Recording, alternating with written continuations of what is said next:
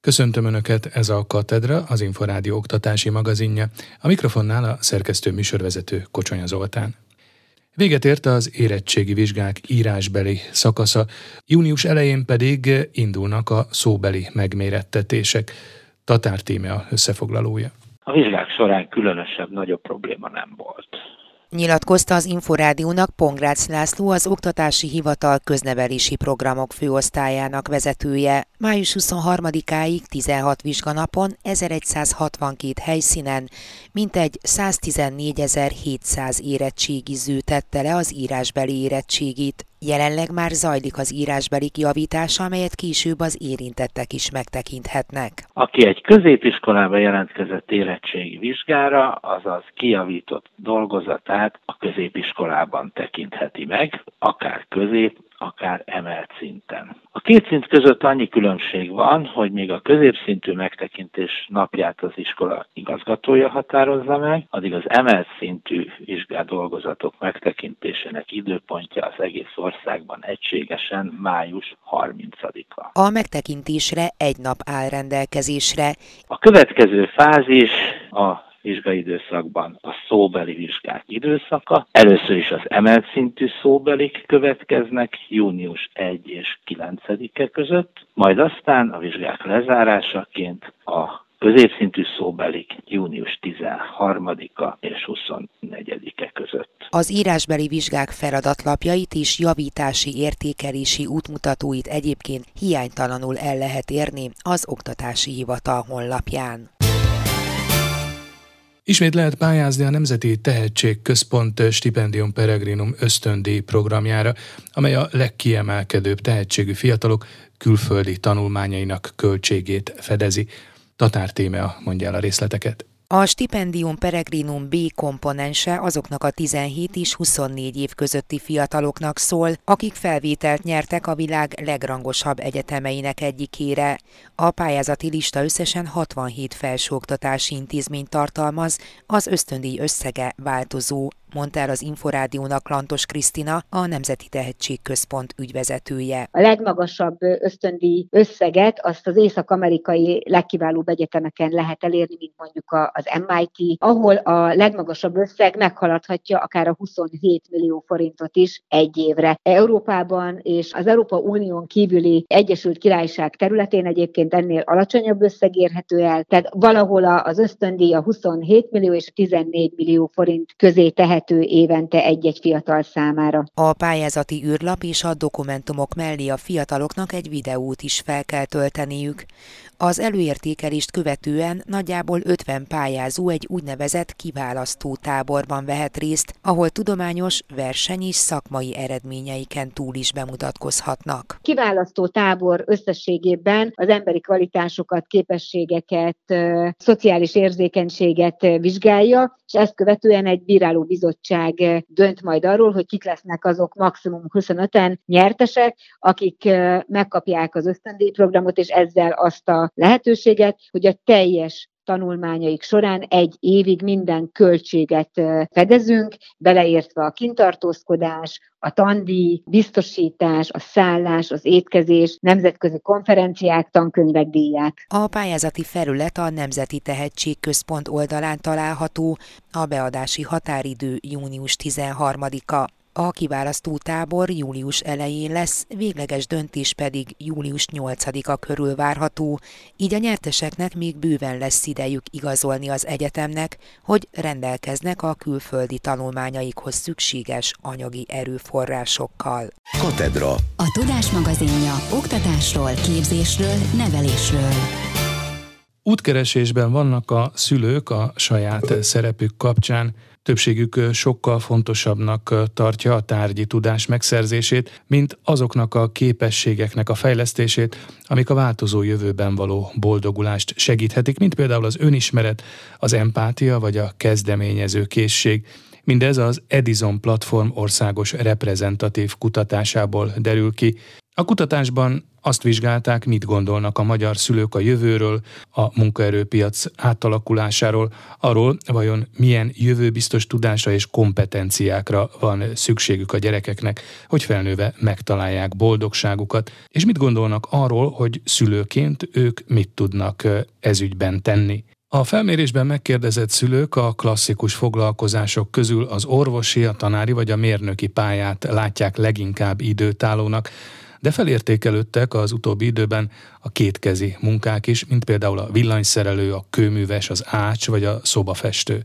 A szülők szemében nem túl értékes foglalkozás például a pszichológus vagy a tanácsadó, a taxis szakma is igen alacsony értékeket kapott, a youtuberség vagy az influencer pedig egyenesen nulla százalékot. A kutatásról, annak részleteiről Veres Ritával, az Edison platform vezetőjével beszélgettem. Országos reprezentatív kutatást készített az Edison platform arról, hogy mit is gondolnak a szülők hát gyermekeik jövőjéről, munkaerőpiaci lehetőségeikről, egyáltalán hogyan látják, hogy milyen tudásra, kompetenciákra van leginkább szükség, vagy milyen kompetenciákra lehet leginkább szükség a jövőben. De egyúttal, ha jól láttam a felmérést, akkor a szülői viselkedést, a szülői feladat változásait is vizsgálták. Talán kezdjük ezzel. Mi is derül ki ebből?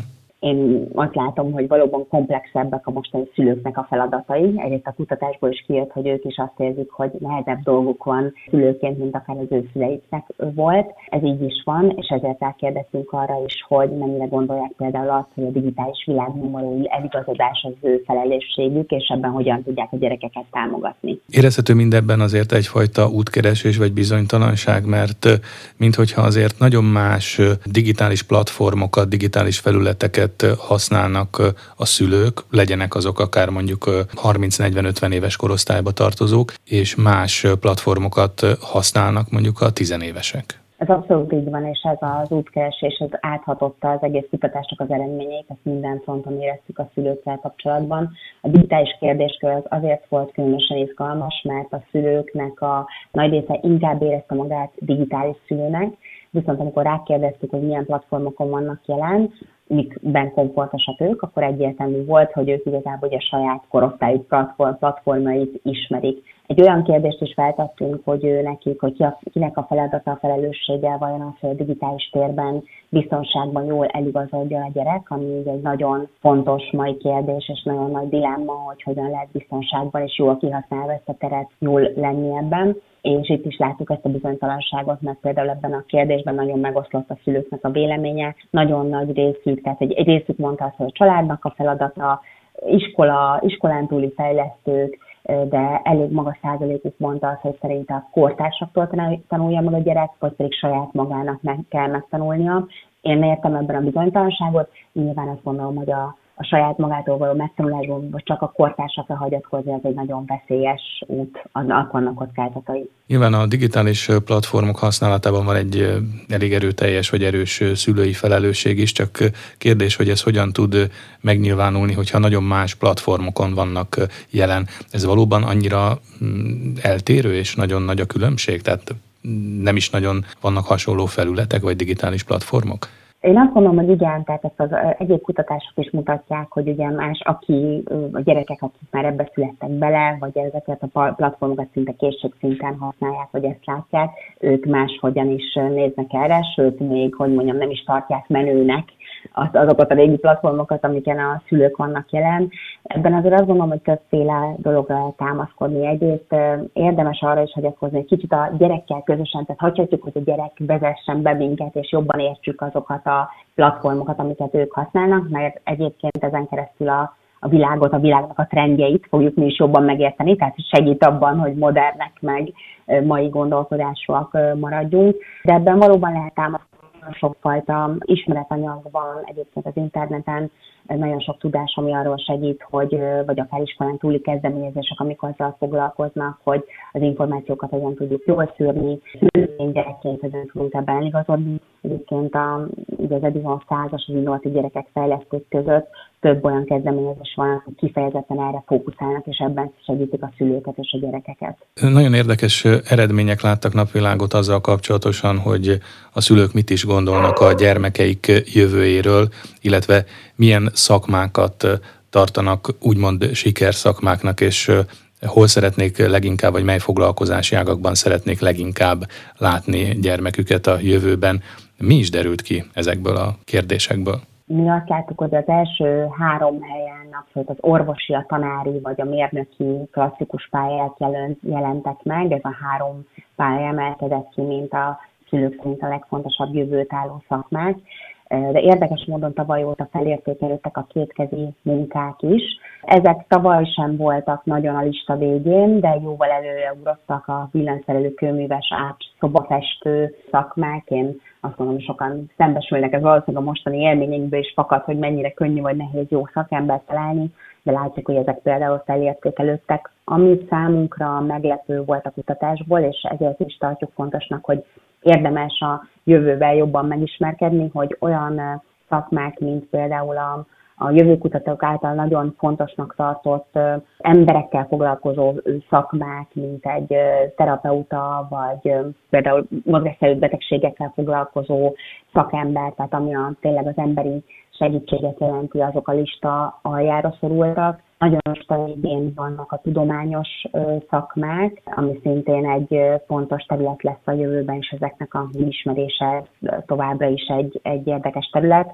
Hát az utolsó az meg inkább a gyerekek szempontjából érdekes talán, hogy valóban mennyire tudunk megbarátkozni ezzel a mai modern világgal, hogy Ugye megkérdeztük, hogy például ki mennyire gondolják a szülők, hogy egy youtuber vagy egy influencer ez egy jövőt álló szakma, hát e, egy szülői szavazatot sem kapott, és közben itt is megértem azért a szülőknek az ellenkezését. Hát ez valóban azt gondolom, nem, valóban, valószínűleg nincs összhangban azzal, amit a gyerekek gondolnak, hogy az ő vágyálmaikban megjelenik, és azért egy ilyen szakmában is tud értékteremtés megjelenni, ami a szülőknek lehető a dilemmája kompetenciák terén is kirajzolódott valamilyen trend a kutatásból, hogy mik lehetnek a legfontosabb kompetenciák? Igen, és nekünk ez a kutatásnak az egyik legfontosabb témája volt. Ugye a szakértők azok azt mondják, a trendelemzők azt mondják, hogy mivel annyira kiszámíthatatlan, annyira gyorsan változik a munkaerőpiac, hogy nem látjuk, hogy hogyan fognak pontosan átalakulni, és pontosan milyen szakmák fognak születni, de azt tudjuk, hogy ami viszont segít, hogyha a tudás mellett a jövő kompetenciák fejlesztésére fókuszálunk, tehát hogy amellett, hogy tényleg tudást adunk át, azok az alkalmazkodó képességet, kreativitást, csapatmunkát, együttműködést segítő, hogy párat említsek kompetenciát, ezeknek a szerepe felértékelődik. Ezeket egyébként nem csak az iskolában tanulják meg a gyerekek, ebben nagyon egyértelmű, hogy ez mindegyik szintéren kellett tanulniuk, nagyon nagy a szülői felelősség, ezért is kérdeztük meg a szülőket, a magyar szülőket arról, hogy a legfontosabb jövőálló kompetenciák közül melyikeket tartják a még kiemelten fontosabbnak, és itt a három top kompetencia, ami számukra a legfontosabb volt, ez a probléma megoldás, a kitartás és a kommunikáció. Ugye ez volt az első hármas, ami pedig a lista végén szerepelt, a kezdeményezőkészség, a kritikus gondolkodás, és egyébként a kreativitásról szóló kompetencia is kicsit lejjebb került. Ami felértékelődött a tavalyi év óta, az az alkalmazkodó készség fontossága. Egyébként ez tavaly is már fontos volt. Ennek egyértelműen látjuk, hogy az elmúlt pár év azért nagyon nagy kihívások elé állított bennünket. Valóban az egyik legfontosabb kompetencia, de ez egy nagyon sok mindent felelőlő kompetencia az alkalmazkodó készség. Amikor milyen elemzői szemmel néztünk rá az eredményekre, akkor kicsit azt láttuk, hogy szívünk szerint jobb hogy mondjam, jövő szempontjából jobban örültünk volna, hogy az, ilyen, ahogy az inkább jövőt formáló és proaktív jellegű kompetenciák, mint a kezdeményezőkészség, azok nem szerepeltek volna annyira rosszul, az inkább reaktív, hogy mondjam, mostani problémákat oldjunk meg, ki kell tartani, meg kell oldani, tehát hogy azok inkább azt gondolom, hogy a, az adott helyzettel való megküzdésről szólnak, a másik pedig arról, tudunk-e olyan helyzeteket alakítani, amiben jól érezzük magunkat. Úgyhogy itt ezért voltunk kíváncsiak erre, és tényleg azt láttuk, hogy a jelenleg a problémagoldás kitartás, kommunikáció a legfontosabb kulcskompetencia a magyar szülők szerint. Nyilván a pályaválasztás és a pályaorientáció tekintetében a szülőknek azért komoly szerepük, meg komoly felelősségük van, de hasonlóan komoly szerepe van nyilván a, az iskolának vagy a pedagógusoknak. Kiderült esetleg a kutatásból valami a szülők és iskola viszonyával kapcsolatosan mindezzel összefüggésben? Igen, megkérdeztük a szülőket arról is, hogy az iskoláról gondolnak. Nekik ez egy fontos téma volt, mind, mind a közben, hogy azt érezzük, hogy itt inkább ugye az együttműködés, tehát a legfontosabb az az lenne, hogyha mindenki, aki gyerekek fejlesztéssel foglalkozik, az igazából egy, egy, egy pályán vagy egy térfélen focizik, de fontosnak tartottuk, hogy megkérdezzük, hogy ők mit gondolnak az iskolákról és látjuk azt, hogy nem annyira pozitív valóban az általános kép az iskolák kapcsán, és amit látnak az iskolákkal kapcsolatosban, látják kicsit a, a kiégett tanárokat, a tanároknak a fáradtságát is. Mi azt sejtjük emögött, hogy ezért ebben van egy együttérzéses empátia, és az is, hogy a Covid időszak alatti tanári helytállást azt gondolom, hogy ezt is tudják értelmezni, vagy ezt is be tudják építeni, de emellett inkább azt látják, hogy ez egy rugalmatlan, elavultabb szemléletű, környezetes, kevésbé gyerekbarát, ez a mostani kép és amit pedig jobban szívesebben látnának, az a gyermekbarátabb, a kihívásokhoz alkalmazkodó, értékteremtőbb iskola. Azzal kezdtük a beszélgetést, hogy azért egyfajta útkeresés és talán bizonytalanság is tapasztalható a szülők körében is, amikor jövőről, vagy a gyerekeik jövőjéről kérdezik őket. Mennyire volt ez azért erős, hiszen most itt vagyunk egy jó két évnyi pandémiás időszak után, most éppen a háború van a szomszédunkban, illetve hát azért a gazdasági válság jelei is megmutatkoznak.